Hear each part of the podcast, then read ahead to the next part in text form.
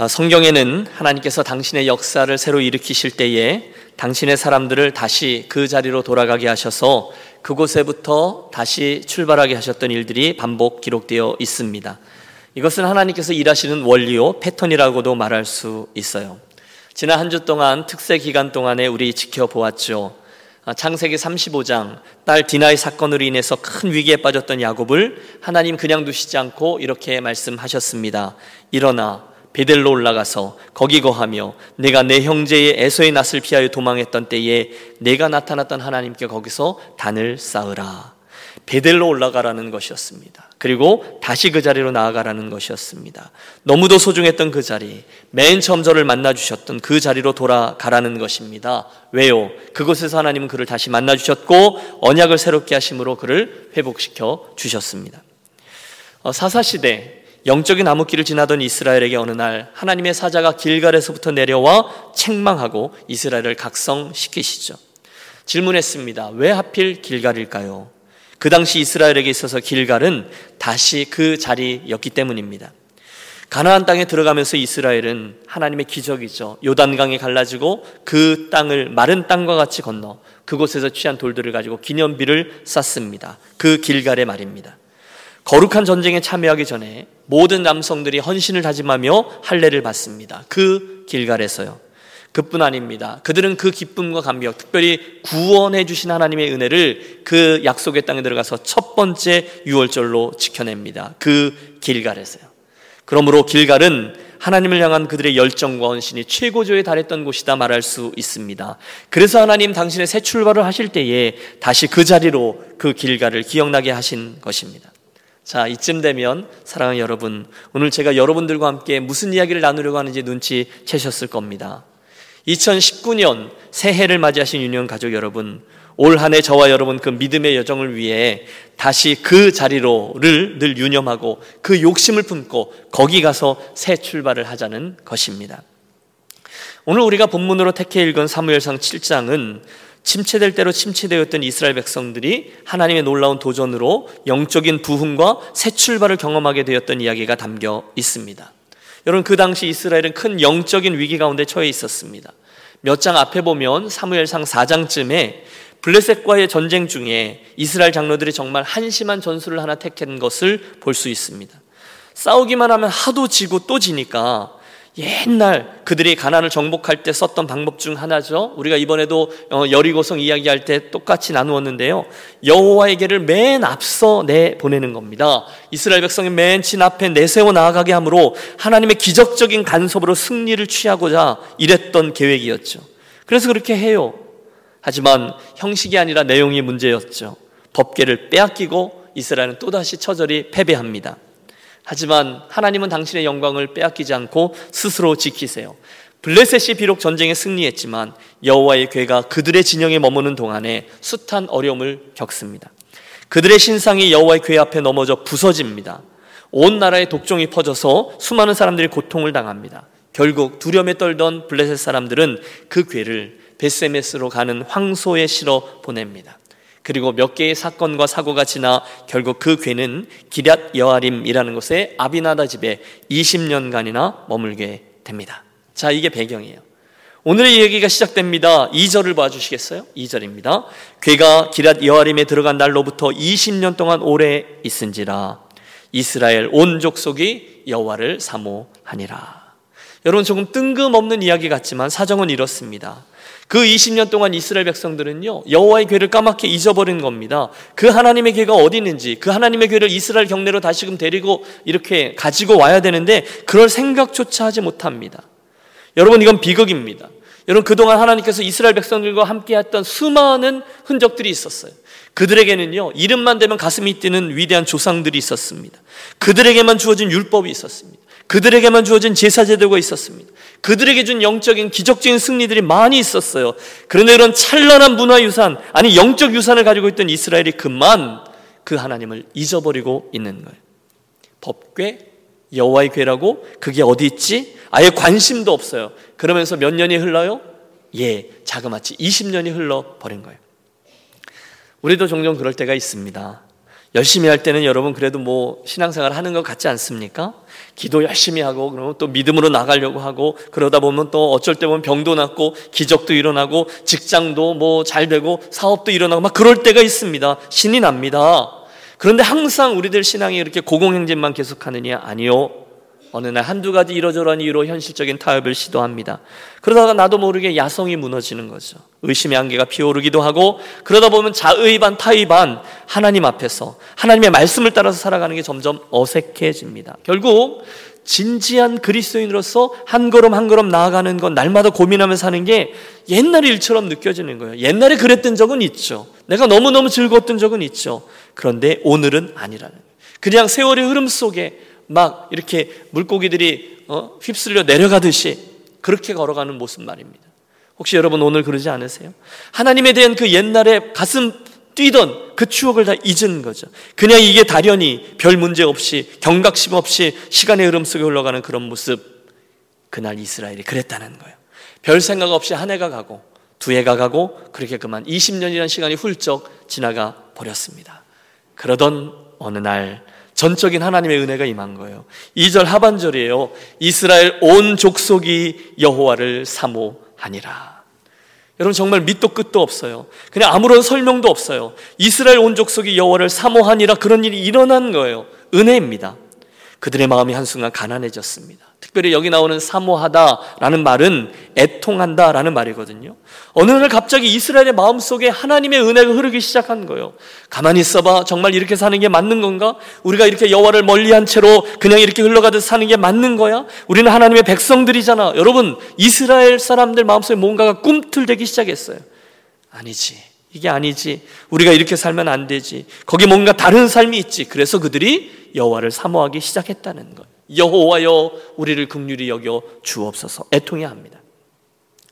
사랑하는 여러분, 혹시 지난 특세 기간 중에 하나님께서 저와 여러분에게 그런 은혜를 주셨기를 바랍니다. 아멘. 혹시 아니시라면 오늘 이 아침에 이 말씀을 듣는 중에 동일한 은혜가 있게 되시기를 축복합니다.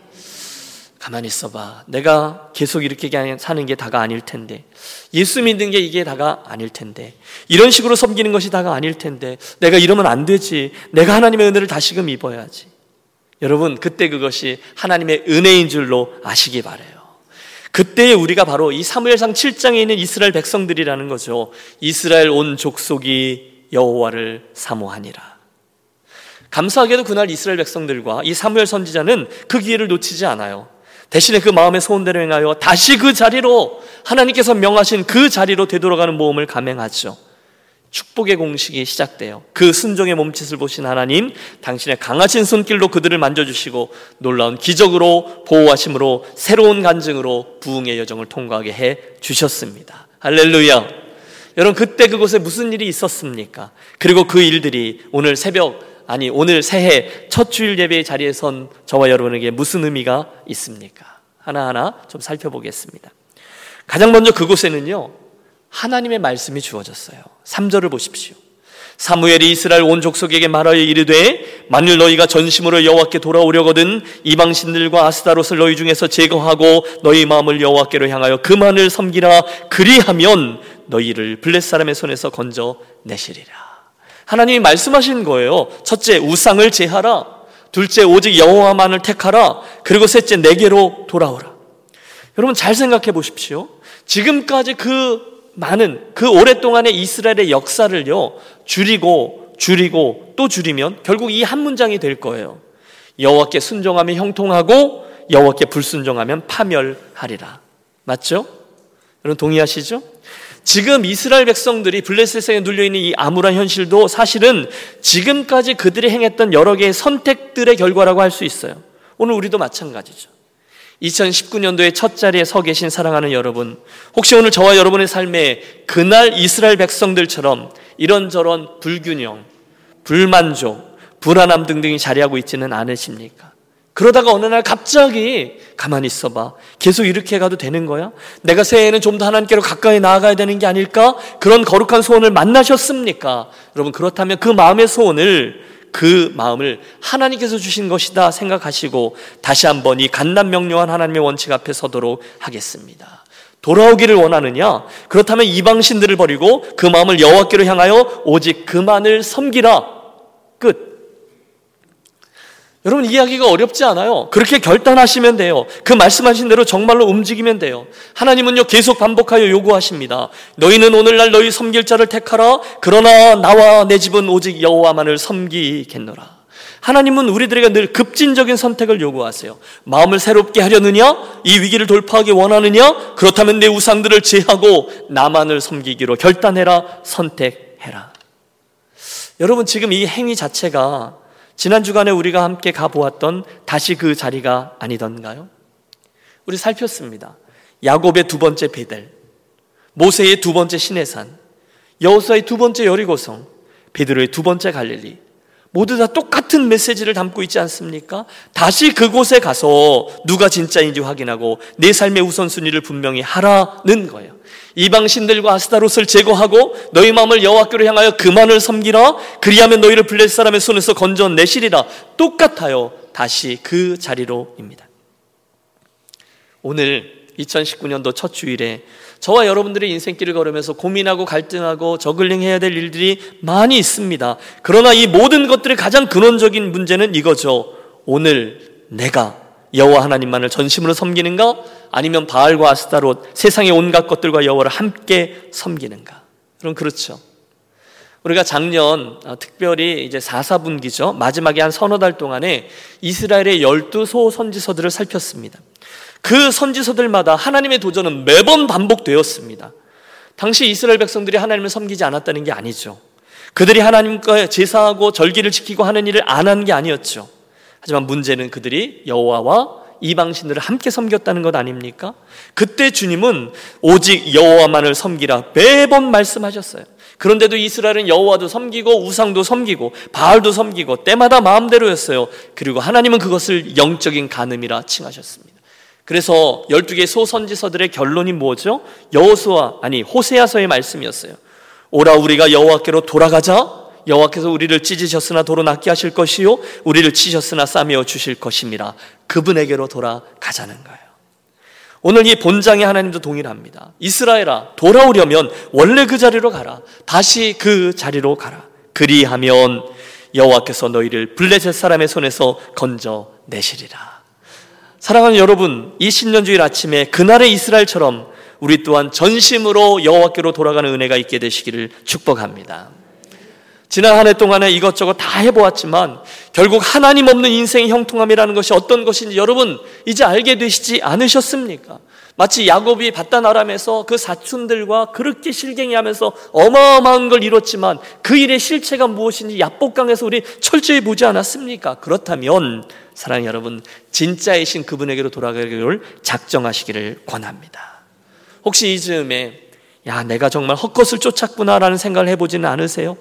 차라리 이럴 줄 알았다라면 신앙생활이라도 열심히 하는 것이었는데 그렇게 후회하는 분 아니 계세요? 그렇다면 여러분 늦지 않았습니다. 이제는 정말 전심으로 여호와께로 돌아가 오직 그분만을 섬기는 저와 여러분의 새해가 되시기를 축복합니다. 하나님은 욕심장이세요. 저와 여러분에게 대충 봐주지 않으세요. 저와 여러분의 100%를 원하세요. 너는 마음을 다하고 힘을 다하고 뜻을 다하고 성품을 다하고 목숨을 다하여 주 여호와를 사랑하라. 다시 그 자리라는 거예요. 다행히도 그날 이스라엘이요 진지했습니다. 순종했습니다. 전심으로 여호와께 돌이켰습니다. 4절을 보십시오. 이에 이스라엘 자손이 바알들과 아스다롯을 제거하고 여호와만 섬기니라. 여러분 바로 여기에 이스라엘의 새 출발이 가능했던 이유가 자리합니다. 바로 여기에 하나님의 부흥의 이유가 자리해요. 그들이 돌이켰어요. 정말로 다시 그 자리로 돌아갔습니다. 이어지는 5절은 저들 돌이킴의 구체적인 행위를 보여줍니다. 5절 사무엘이 이르되 온 이스라엘은 미스바로 모이라. 어디로 모여요? 미스바 다시 그 자리를 봅니다. 내가 너희를 위하여 여호와께 기도하리라 하며 그들이 미스바에 모여 물을 길어 여호와 앞에 붓고 그날에 금식하고 거기에서 이르되 우리가 여호와께 범죄하였나이다 하니라. 여러분 잘 보십시오. 가장 먼저 이스라엘 백성들은 거기 가서 회개부터 합니다. 말씀 그대로 순종하여 미스바에 모여 물을 깃고요 여호와 앞에 붓습니다. 이건 집단적인 정결 의식을 말해요. 그리고 결단해요. 이제 우리가 새롭게 시작하되 하나님 다시는 그 자리로 돌아가지 않겠습니다. 여러분 금식하며 회개하고 있어요. 하나님 잘못했습니다. 우리가 하나님과 우상을 겸하여 섬겼습니다. 입술로는 여호와께서 우리 하나님이십니다라고 고백했지만 실상은 바알이, 실상은 아스다롯이, 실상은 내가 가지고 있는 그 재산이, 그 사업이, 그 자녀가 실은 저에게 지금까지 하나님이셨습니다. 용서하십시오. 잘못했습니다. 전심으로 고백할 때 곧 놀라운 회복과 부흥이 그리고 하나님의 강권적인 개입하심이 거기 있었어요. 이 아침에 저는 이 본문의 말씀을 저와 여러분의 인생에 직접적으로 아주 단순하게 적용하려 합니다. 여러분 따라해 주십시오. 다시 그 자리로. 음. 여러분 이번 주간에 지긋지긋하게 들으셨죠? 인생의 위기 앞에 다시 베델로 올라갔던 그 야곱처럼 다시 신의 산을 오르던 그 모세처럼 또 여리고성 앞에 다시 도전하는 여호수아처럼 다시금 회복의 기적을 체험했던 갈릴리처럼 사랑하는 여러분 저와 여러분 모두가 인생의 그 자리로 다시 돌아가 새 출발하는 복된 신년 주일이 되시기를 바랍니다. 그 자리가요 하나하나가 다 복돼요. 여러분 개인적으로도 제 인생에 하나님 허락하셨던 그 자리들이 여러 개가 자리예요. 예를 들어 제가 제 인생에 우리 하나님의 임재하심을 제일 처음 느껴보았던 것은 옛날 고향교회 그 예배당의 자리였습니다. 여러분 그 꼬맹이가 뭘 얼마나 알고 얼마나 느꼈겠어요. 그러나 그 아이의 시선에 그 눈높이에 맞춰서 우리 하나님이 실제시구나라는 경험이 있었어요. 초등학교 6학년 때요. 제가 처음으로 청년부 언니 오빠들을 쫓아서 어딘지도 몰라요. 오살리 금식기도원 거기가 어디라고 쫓아가 금식기도원에 가갖고 3일 금식기도할 때 그때 저 열심히 기도했어요. 아직도 기억해요. 중학교 1학년 때 처음 학생회가 된 거잖아요. 학생회에 가서 그때는 수양회라고 불렀는데 여름에 수양회에 가서 밤하늘의 별을 바라보며 그땐 강가에 모래사장도 아니었어요. 돌바닥 거기에 엎드려서 밤새 그렇게 열심히 기도했던 그 자리를 제가 기억해요. 신학교 입학하자마자 참여했던 부흥성에 은혜 받은 자리를 기억해요.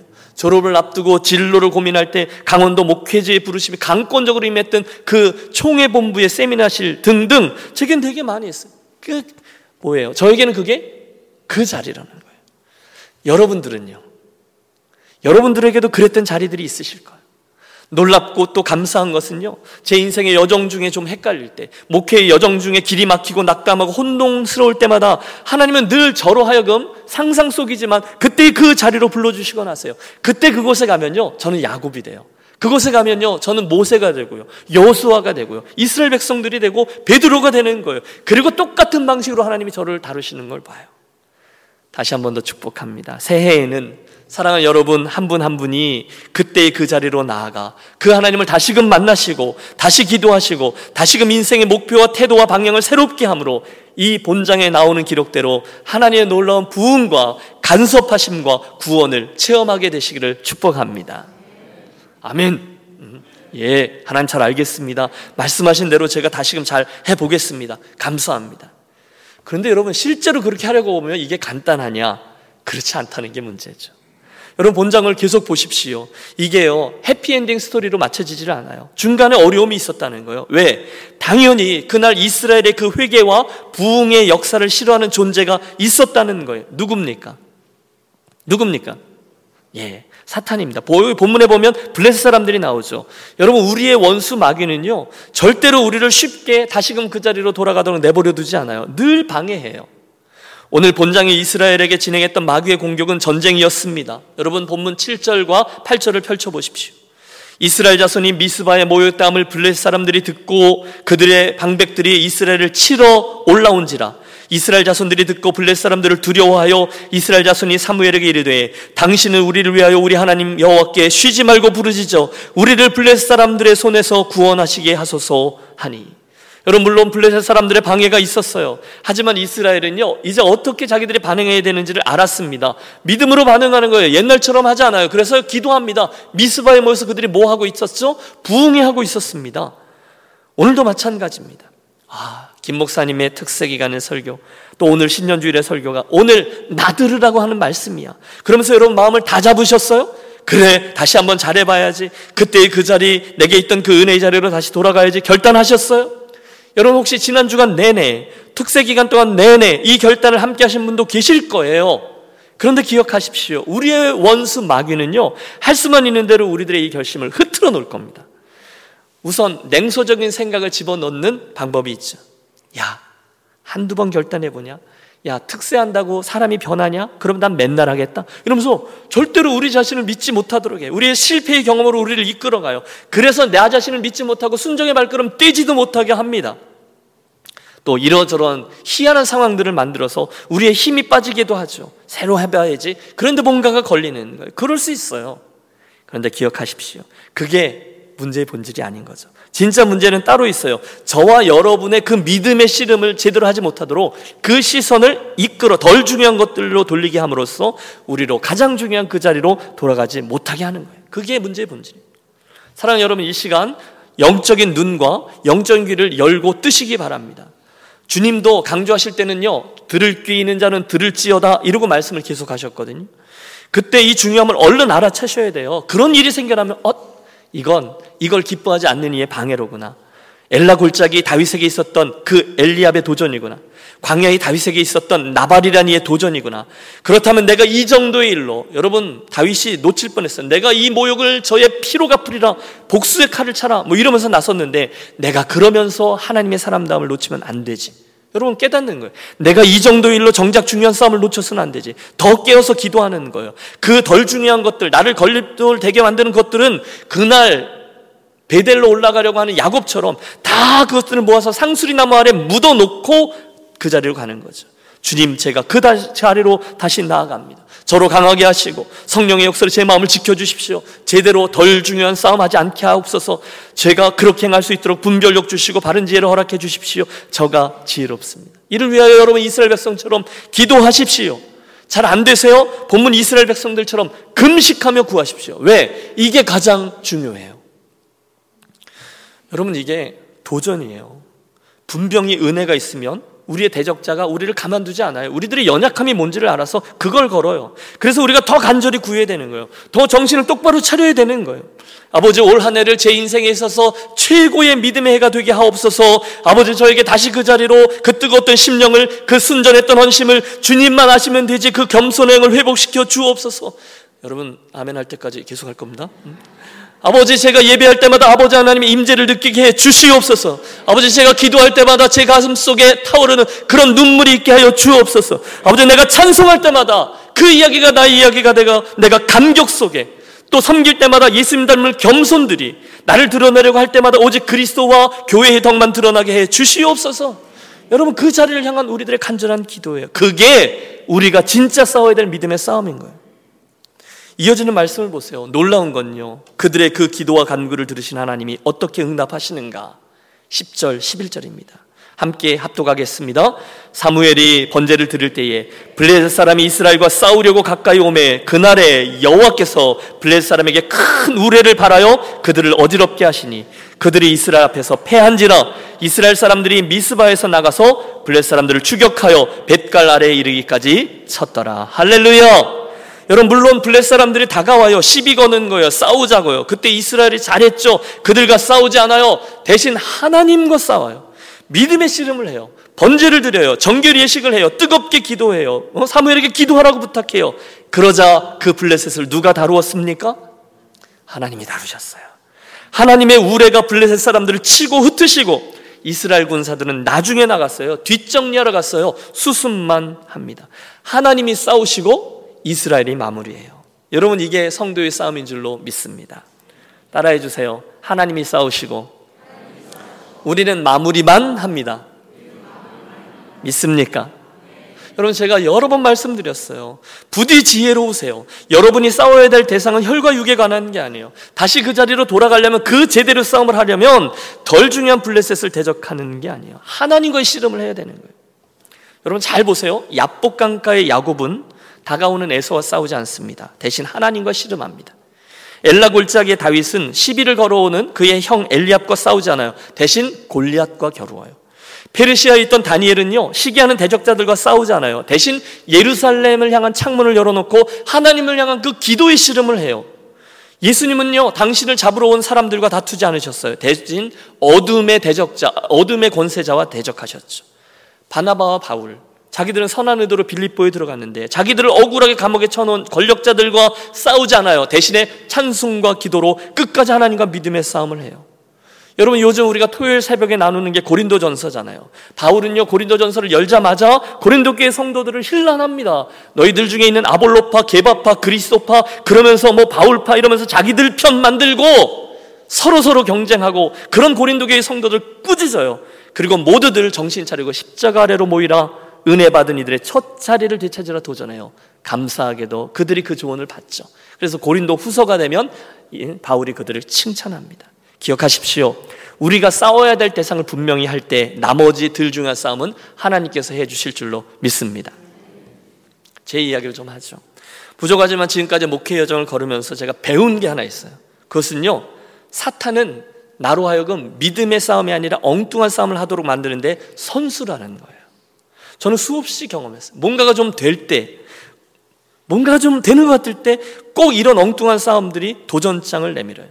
물론 너무도 감사하게 하나님이 저에게 지혜를 주셔서 중간중간 아, 이 싸움을 하면 정작 해야 될 싸움을 할 수 없겠구나 하면서 말려 들어가지 않게 하셨어요. 여러분 이거 정말 은혜라고밖에 고백할 수 없어요. 굉장히 중요해요. 제가요 되게 잘한 거예요. 예수님이요 왜 온유한 자가 결국 땅을 기업으로 얻게 됐는지 이렇게 말씀하신지를 제가 이해하게 되었다니까요. 여러분 은혜입니다. 저는요 지금까지 여러 개 공동체들을 섬겨오면서 한 번도 누구하고 다퉈보지 않았습니다. 당한 적들은 많았어요. 씩씩된 적도 있었어요. 속이 상하니까. 그러냐? 당하면 당했지 다퉈보지 않았어요. 그건 제가 정말 지혜로운 선택을 한 것이죠. 조율하면 돼요. 양보하면 돼요. 결정을 좀 뒤로 미루면 돼요. 그럴 수도 있지 하면 돼요. 제가 일부 예배 끝나고 설교문을 고쳤어요. 그 뒤에 몇 개가 더 붙었어요. 예수님도 그러셨지 하면 돼요. 내가 설교한 대로 하면 되지 그러면 돼요. 얼마 전에 어떤 교회 얘기를 들었어요. 목사님하고 장로 오래된 교회인데 장로님하고 다투었어요. 그래서 목사님이 이겼어요. 와, 내가 이겼다 했대요. 여러분, 바보 목사님입니다. 그분이 진짜 이긴 걸까요? 아니요. 그 장로님 속으로 이러실 거예요. 1대 0. 두고 봅시다입니다. 제가 아까 이 얘기를 밑도 끝도 없이 했더니 일베베 끝나고 권사님들끼리 막 모여갖고 식사하시면서 그랬대요. 우리 교회 누가 그랬어, 누가 그랬어, 막 그랬대는데 아니요, 여러분 우리 교회 얘기 같으면 제가 하겠어요? 응. 안 하죠. 여러분도 그러시죠? 여러분 그런 일들 많을 거예요. 갈등하시잖아요. 그럴 수 있어요. 방식이 다르니까. 여러분 기도하고 싸우잖아요. 교회 응? 교회를 사랑하기 때문에 그렇게 애쓰잖아요. 유혹이 있어요. 그런데 여러분 저도 그런 못된 유혹이 있어요. 진짜 와 진짜 김신을 다 죽었지. 진짜 더도 말고 덜도 말고 딱 한 번만 KO 펀치를 날려서 넉다운을 시켜버리고 싶어요.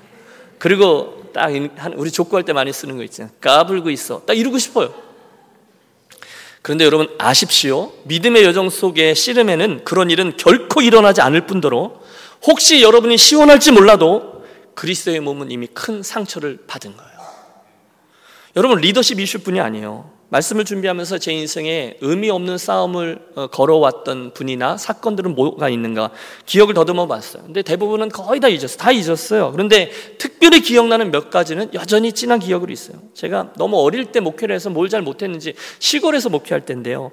추수감사절에 각자 교인들이 얼마 안 되는데 음식들을 이게 판나게죠. 가지고 와서 나누어 먹었어요. 그런데 제 기억으로는 제가 그분 해 오신 음식이 맛있다는 말을 좀 늦게 했는지 아니 못했는지 아니 음식이 좀 모자랐는지 그분이 그게 시험에 들어서 저하고 싸우자고 이제 어, 오셨어요. 여러분 제가 싸울 수 있나요? 싹싹 빌었어요. 그런데도 이분이 결국 그 싸움했던 것 때문에 마음 상하셔서 떠나셨어요. 몇 명 되지도 않은 탄광촌 교회예요. 얼마나 마음이 힘들었는지 몰라요. 제가 외국에 나왔는데요. 교회에 신비한 분들이 좀 계셨어요. 신비한 예.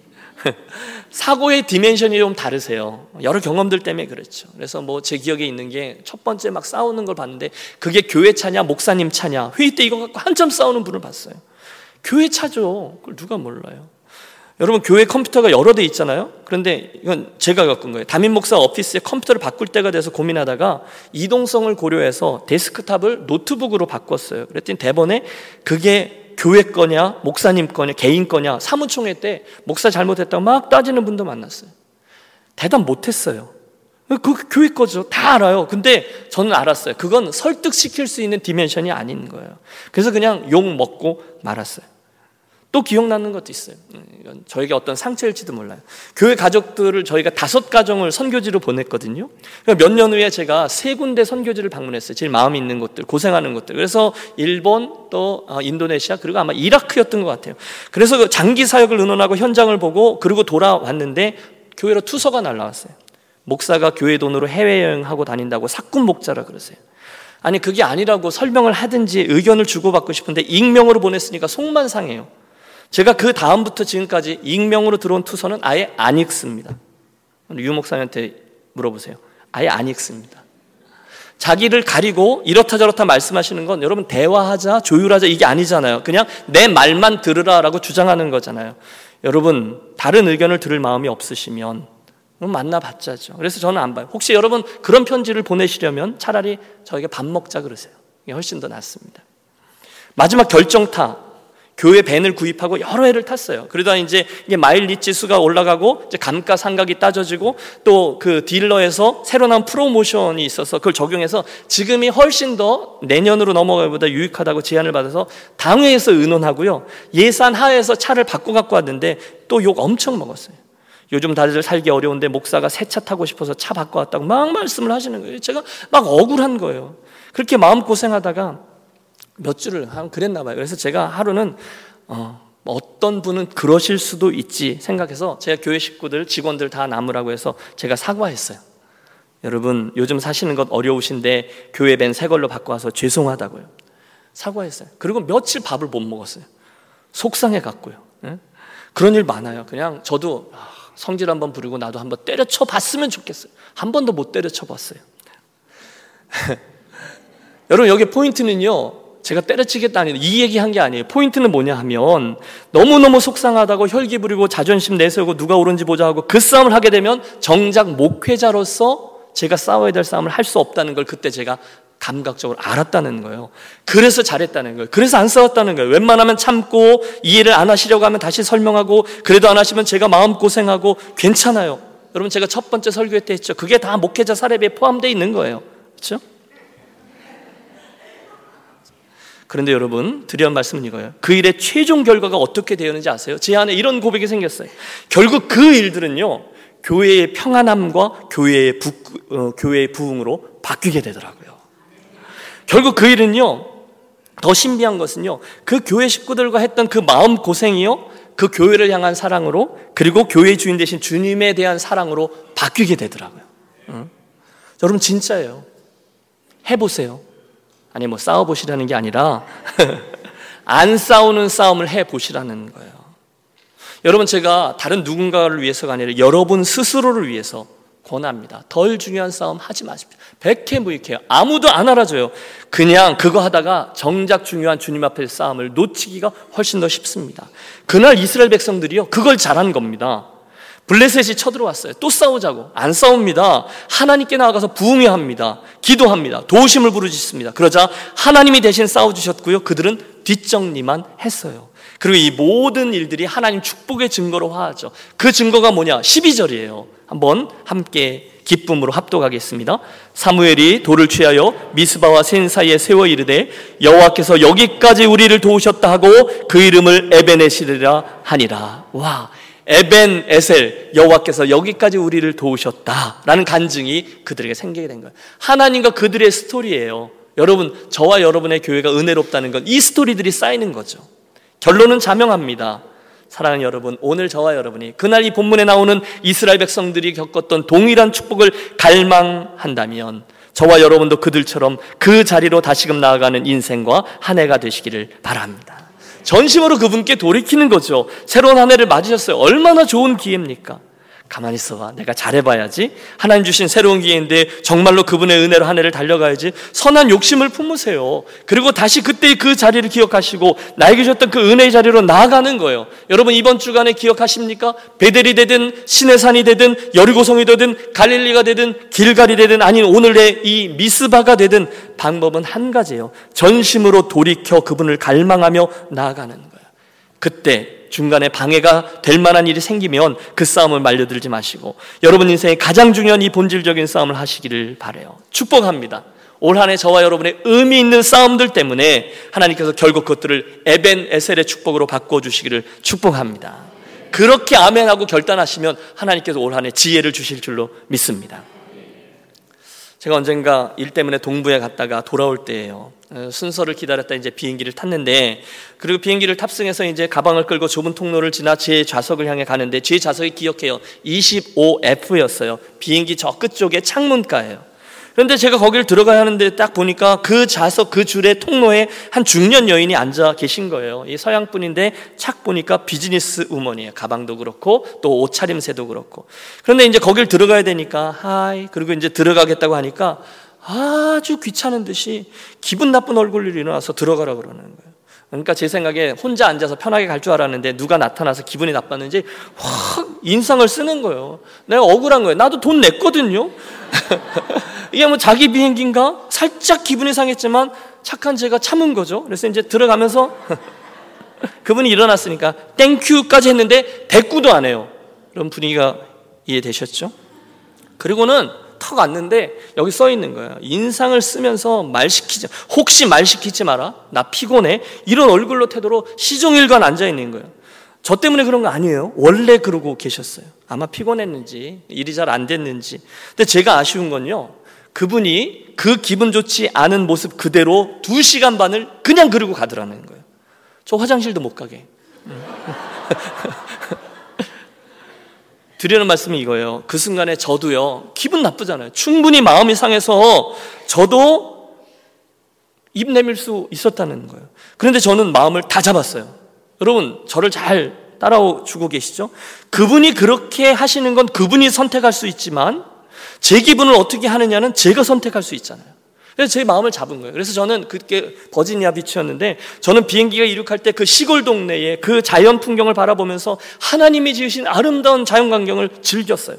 사람이 만들어 놓은 그 어마어마한 쇳덩어리가 어떻게 하늘 위에 이렇게 날게 되는지 상상하면서 하지만 하나님께서 만드신 우주에 비하면 뭐 하면서 하나님의 광대하심을 묵상했어요. 일부러 막 그걸 묵상한 거예요. 조금 있으니까 스튜디오스가 맛있는 거 주겠다고 이렇게 다가와서 애플 주스 주세요. 그래가지고 그거 맛있게 먹었어요.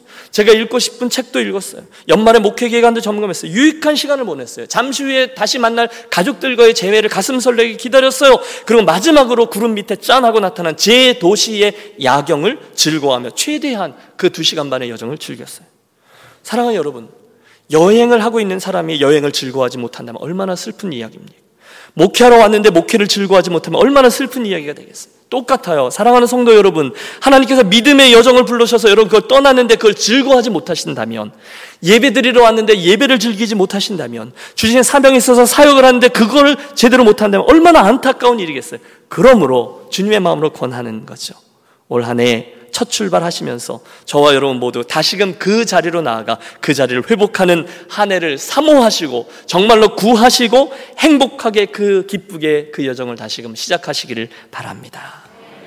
물론 중간에 기뻐하지 않는 뭔가가 있죠. 하지만 여러분 귀한 믿음의 여정을 그 들 중요한 싸움 때문에 허비하지 마시고 정작 중요한 이 싸움을 집중하며 달려가세요. 행복하게요. 즐겁게요. 어떻게 요 그렇게 좀 해보실랍니까? 예. 주님께서 저와 여러분의 그 결단과 출발을 기뻐하시고 오늘부터 시작해서 함께 해주셔서 결국 이 오늘의 이야기가 에베네셀의 축복에 이르게 해주시기를 주님의 이름으로 축원합니다. 예배를 마쳐야 되는데 깜짝 선물이 있어요. 스타벅스 카드가 아니에요. 예. 오늘의 설교의 마무리는요. 여러분들께 아름다운 찬양 하나를 들려드리는 것으로 하려고 합니다. 사실은 지난 두 달여 제가 연말을 향해 오면서 유년 가족들 생각할 때마다 마음에 맴도는 찬양이 하나 있었어요. 제가 너무너무 좋아하는 축복하노라라는 찬양인데 제 용기를 내고 결심을 했어요. 다가오는 2019년도 신년 주일 아침에 이 설교를 하고 내가 직접 왕년의 실력을 발휘해서 유니언 가족들을 응원하며 아이고 참 독, 독창을 한번 하리라. 예, 내가 목사가 직접 불러드리리라. 그랬는데, 며칠 전에 마음이 약해졌어요. 물론 뜻은 좋지만, 진짜 내가 이거 부르면 설교 받은 은혜도 다 까먹고 싶겠다 해서 제가 대신에 이래진 집사님, 이 에스더 집사님, 그래서 여러분을 축복하기로 했습니다. 이 찬양은요, 어, 여러분들의 일련의 믿음의 여정을 축복하는 찬양이에요. 여러분을 향한 주님의 마음이에요. 여러분을 향한 이 목사의 마음이에요. 여러분 받아주시고 함께 결단하고 감사하고 헌신으로 반응해 주십시오. 여러분 사랑하고 축복합니다.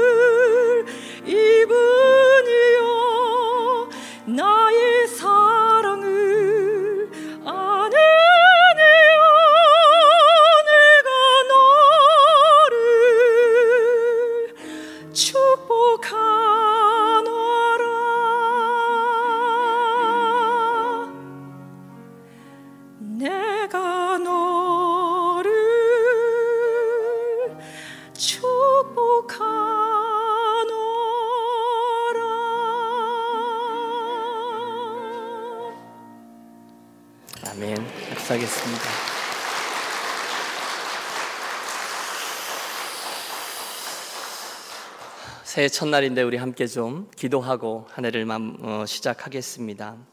오늘 말씀을 들은 그대로 여러분 기도하겠습니다. 아, 주님 올 한 해 제가 다시 그 자리로